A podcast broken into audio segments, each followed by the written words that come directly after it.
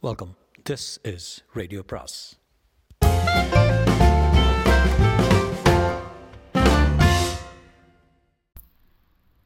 அனைவருக்கும் அன்பு வணக்கம்.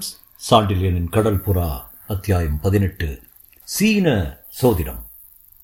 சிறு வணிகர் வீதியில் இருந்த தனது பெரு விடுதியின் நான்காவது கட்டின் உட்புற அறைக்குள் நுழைந்த அரபு நாட்டு அமீர் அங்கு தனக்காக காத்திருந்த அந்த புது மனிதனை கண்டதும் மகிழ்ச்சி வெள்ளத்தில் மூழ்கி வர வேண்டும் வர வேண்டும்.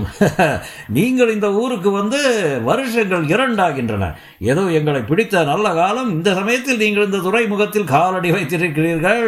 என்று முகமன் கூறி வரவேற்றதன்றி பின்புறம் திரும்பி அனபாயனை நோக்கி அனபாயரே நான் கூறிய நண்பர் இவர்தான்.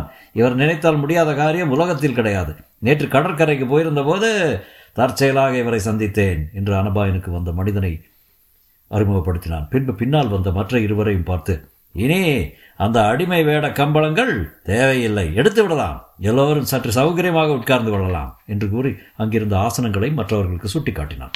அமீரின் வீட்டு வெளிப்புறத்தை பார்க்க பார்க்கும் யாரும் அத்தகைய ஒரு அறை அந்த வீட்டிற்குள் இருக்க முடியும் என்று சொப்பனவும் காண முடியாத அளவுக்கு அத்தனை பெரியதா பெரியதாக இருந்ததன்றி சிறந்த மஞ்சங்களும் படோடோபத்தை குறிக்கும் பல்வேறு பொருட்களும் நிரம்பியதால் ஏதோ ஒரு சிற்றரசனின் அந்தரங்க அறை போலவே அது துலங்கியதை கண்ட கருணாகர பல்லவன் அமீர் பெரிய நுழைநறி என்பதை புரிந்து கொண்டான்.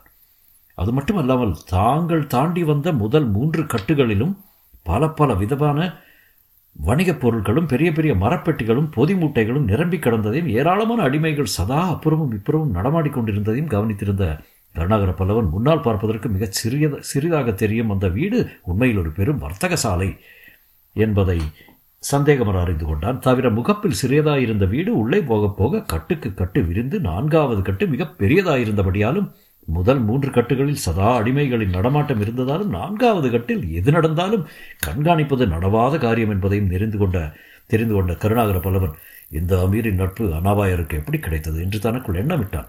அந்த எண்ணச்சூழலில் சிக்கிய வண்ணமே அமீர் காட்டிய மஞ்சம் ஒன்றில் அமர்ந்து புதிதாக வந்த மனிதனை நோக்கி தன் கண்களை உயர்த்தினான்.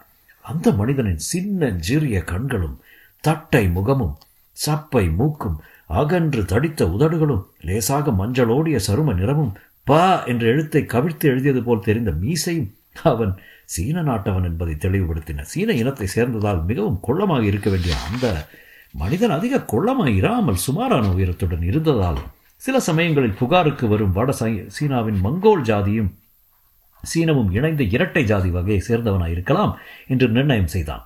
இளைய பல்லவன் வந்த மனிதன் கைகள் பார்வைக்கு மெல்லியதா மெல்லியவையாயிருந்தாலும் எலும்புகளும் நரம்புகளும் வைரம் பாய்ந்த நல்ல உறுதியையும் பலத்தையும் காட்டியதைக் கண்டு அந்த மனிதன் பெரு வீரனாயிருக்க வேண்டும் என்பதையும் உணர்ந்து கொண்டான். எல்லாவற்றையும் விட இளையபல்லவன் கவனத்தை மீறி பெரிதும் கவர்ந்தவை அந்த மனிதன் சின்னஞ்சிறிய கண்கள்.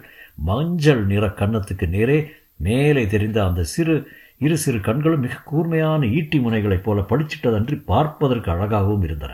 ஆனால் கண்கள் துளிர்த்த அழகு பயங்கர அழகாக இருந்தது நம்பத்தகாத அளவுக்கு வஞ்சகம் கலந்த அழகாக தோன்றியது இளைய பல்லவருக்கு இத்தனைக்கும் அந்த மனிதனின் ஆராய்ச்சி இளைய பல்லவன் ஆராய்ச்சி போல் நீண்ட நேரம் பிடிக்காமல் வினாடி நேரத்தில் முடிந்துவிட்டதையும் சற்றே அப்புறமும் இப்புறமும் திரும்பி உள்ளே நுழைந்தவர்கள் அனைவரையும் அந்த கண்கள் அளவெடுத்து ஒரு முடிவுக்கு வந்து விட்டதையும் மனவாயன் கவனித்தான். அந்த புது மனிதன் அதிகமாக நம்பத்தகுந்தவன் இல்லை என்றாலும் தங்களை பாலூர் பெருந்திலிருந்து வெளியேற்ற அவனை விட சிறந்த ஒரு மனிதனை கண்டுபிடிப்பது கஷ்டம் என்பதையும் புரிந்து கொண்டான் அபாயன். அந்த சீனனை விட துரிதமாக தனது ஆராய்ச்சியை முடித்துக்கொண்டு அமீரை ஏறெடுத்து நோக்கினான். தன்னுடன் வந்த மூவரையும் உட்கார சொல்லிவிட்டு சீனனையும் அமரச் சொன்ன அமீர் தான் மட்டும் ஆசனத்தில் அமராமல் மற்றவர் முகங்களை உற்று நோக்கி அவர்கள் உள்ளத்திலுடைய எண்ணங்களை புரிந்து கொண்டானானாலும் அதை வெளிக்க காட்டாமல் அனபாயனை நோக்கி அனபாயரே இவரை நீங்கள் அறிய மாட்டீர்கள் இவரின் குருநாதர் என்று அந்த சீனனுக்கும் தனக்கும் உள்ள உறவை விளக்கினான்.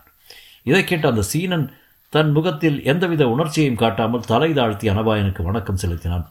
அனபாயனும் பதிலுக்கு தலை தாழ்த்தி வணங்கினானாலும் அவன் முகத்தில் வியப்பின் குறி பெரிதும் படலாயிற்று படரலாயிற்று. வந்த மனிதன் எத்தனை அசகாய சுருனாய் இருந்தாலும் அவன் வயதில் தன்னையும் கருணாகரனையும் விட கொஞ்சமே அதிகம் என்பதையும் அப்படி இருக்க பாதி வயதை தாண்டியுள்ள அமீருக்கு அவன் எந்த விதத்தில் குருவாய் இருக்க முடியும் என்பதையும் அறியாததால் அந்த வியப்பு குரலிலும் பாய கேட்டான். இவர் உன் குருவா? என்று அனபாயின் வேப்பை கவனிக்க தவறாத அமீர். வியப்படைய காரணம் இருக்கிறது அனபாயரே. இந்த வாலிபர் எப்படி எனக்கு குருவாக இருக்க முடியும் என்று எண்ணுகிறீர்கள்? வயதை கண்டு இவரை எடை போடாதீர்கள். முதிர்ச்சி அனுபவத்தில் இருக்கிறது என்றார் எதில் அனுபவம் இருக்கு?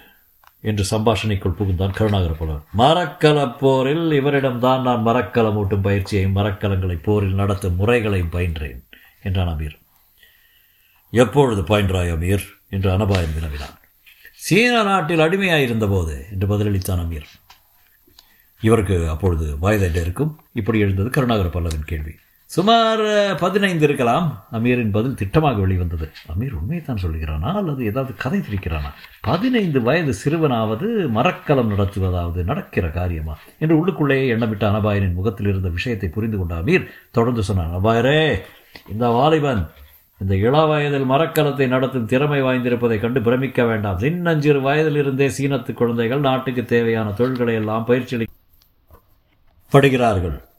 வயது வந்த மாலுமிகள் எட்டு வயது எட்டு பத்து வயது சிறுவர்களை தங்களுடன் படுக படகுகளில் ஏற்றிக்கொண்டு பெரும் அலைகளும் சுழல்களும் உள்ள சீனக்கடலில் ஓடுவதை நீங்கள் இன்றும் பார்க்கலாம். அந்த சிறுவர்கள் படகுகளை செலுத்துவதும் சீனக்கடலில் சர்வசாதாரண காட்சி. இருபது வயதுக்குள் திறமை உள்ள மாலுமிகளான திகழும் கடலோட்டி கடலோடிகள் சீனாவில் மிக அதிகம். அத்தகைய மாலுமிகளில் தலை சிறந்தவர் என் நண்பர். பத்து வருடங்களுக்கு முன்பு நான் சீன நாட்டு வர்த்தக இடத்தில் அடிமையாயிருந்த போது என்னை விலைக்கு வாங்கியதன்றி தமது மரக்கலத்தில் என்னை ஏற்றிச் சென்று மரக்கலம் ஓட்டும் பயிற்சியையும் அளித்தார். இந்த வயதிற்குள் அவர் செய்துள்ள வாணிபம் பலத்தது. இவர் செய்துள்ள கடற்போர்கள் பல. இந்த அடிமை அவற்றில் பங்கு கொண்டிருக்கிறேன்.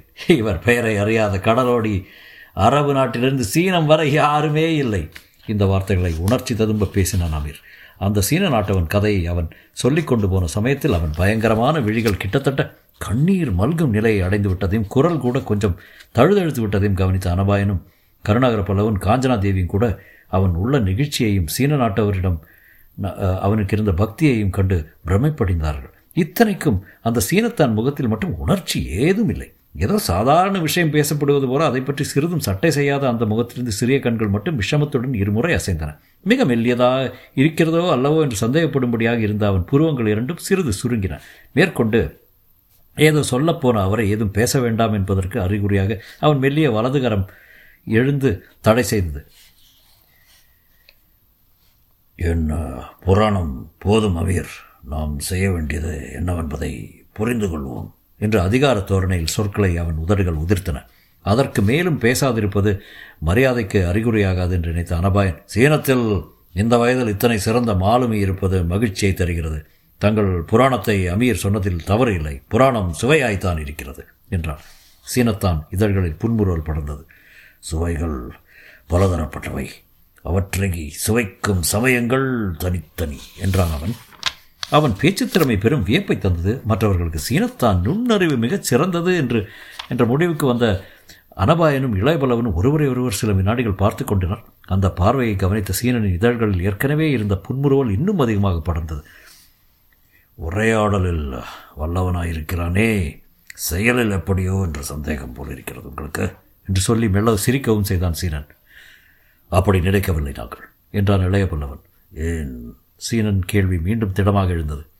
எதற்காக நினைக்க வேண்டும்? என்று பதிலுக்கு கேள்வி வீசினான் இளைய வல்லவன் சீனத்தில் நாங்கள் வாய்ச்சல் வீரரை மதிப்பதில்லை. செயல் வீரரைத்தான் மதிப்போம். ஏன் இரண்டிலும் வல்லவர்கள் கிடையாதா? அநேகமாக கிடையாது. அதிகமாக பேசுபவன் எந்த செயலையும் திறமையுடன் செய்ய முடியாது. செயல் குறையும் போதுதான் நாக்கு நெடுகிறது. அப்படியா? ஆமாம். எங்கள் நாட்டில் தொழில் செய்யும் குழந்தைகள் தொழில் புரியும் சமயங்களில் பேசினால் உடனே தண்டிப்போம். நான் மரக்கலப் பயிற்சி பெற்றபோது அலுவல் சமயத்தில் ஓரிரு வார்த்தைகள் பேசியதற்காக பலமுறை சவுக்கடிப்பட்டிருக்கிறேன். பயிற்சி சமயத்தில் அலுவல் மீது மட்டுமே நாங்கள் கண்ணும் கருத்துமாக வேண்டும். இது எங்கள் தலைவர்கள் விதி. சீனன் வார்த்தைகள் திடமாகவும் பெருமையுடன் வெளிவந்தன. தனது நாட்டின் பயிற்சி முறைகளை பற்றி அவன் கொண்டிருந்த அசாத்திய மதிப்பையும் அவன் சொற்கள் சந்தேகமின்றி சுட்டிக்காட்டின.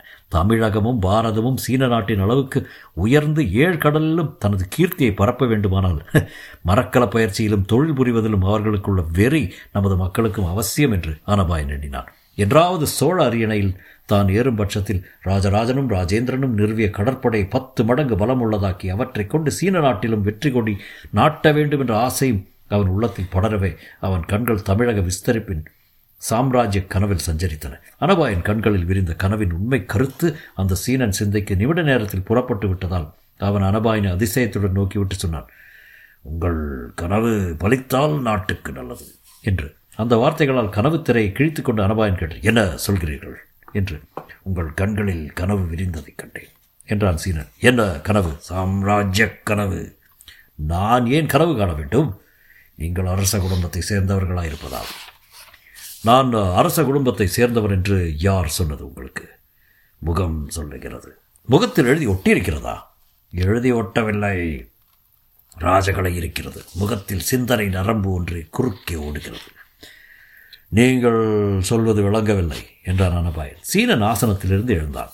விளங்கச் சொல்கிறேன் கேளுங்கள். ஏதோ நான்கு பேர்களை பாலூரிலிருந்து தப்புவித்து அழைத்து போக வேண்டும் என்று அமீர் சொன்னான். சரி என்று ஒப்புக்கொண்டேன். ஒப்புக்கொண்ட சமயத்தில் அந்த நான்கு பேரில் மூவர் அரச குடும்பத்தை சேர்ந்தவர்களாக இருப்பவர் என்பதை நான் உணரவில்லை. உங்கள் மூன்று பேரைத்தான் குறிப்பிடுகிறேன். ஏனென்றால் நான்காவது பெயரை நான் இன்னும் பார்க்கவில்லை. அவரும் அரச குடும்பத்தை சேர்ந்தவராக இருக்கலாம் ஆனால் நீங்கள் மூவரும் அரச குடும்பத்தை சேர்ந்தவர்கள். ஆனால் என்று ஏதோ சோதிடம் சொல்வது போல சொல்லிக்கொண்டு போனவனை தடுக்க அனபாவின் ஆசனத்திலிருந்து எழுந்தான். எழுந்திருக்க வேண்டாம் உட்காருங்கள். எனக்கு மிக விளக்கமாக புரிகிறது. நீங்கள் மூவரும் அரச குடும்பத்தை சேர்ந்தவர்கள். ஆனால் மற்ற இருவருக்கும் அரசு பெறும் ராசி முகத்தில் இல்லை.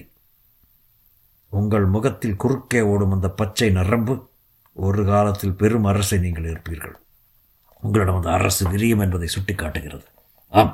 திட்டமாக சுட்டிக்காட்டுகிறது. சந்தேகமே இல்லை என்று கூறிய சீனன் அனபாயனை ஊடுருவி பார்த்தான். அவன் சொற்களால் வியப்படைந்த அனபாயன் ஆசனத்தை விட்டு திடீரென எழுந்து அமீரை நோக்கி அமீர் இவர் யார் பேர் என்ன? என்று வினவினான் குரலில் சந்தேகம் ஒலிக்க. அவர் பெயரை சொன்னான். பெயரை சொன்னானா? அல்லது இடியைத்தான் எடுத்து வீசினானா? இடியைத்தான் வீசியிருக்க வேண்டும். அமீரின் பதிலை கேட்ட மற்ற மூவரும் விவரிக்க இயலாத அத்தனை அதிர்ச்சியை அடைந்தனர். எந்த சமயத்திலும் எந்த சந்தர்ப்பத்திலும் எந்த அபாயத்திலும் அதிர்ச்சி அடையாத அனபாயனே அந்த பெயரை கேட்டு அதிர்ச்சி அடைந்தான். தொடரும்.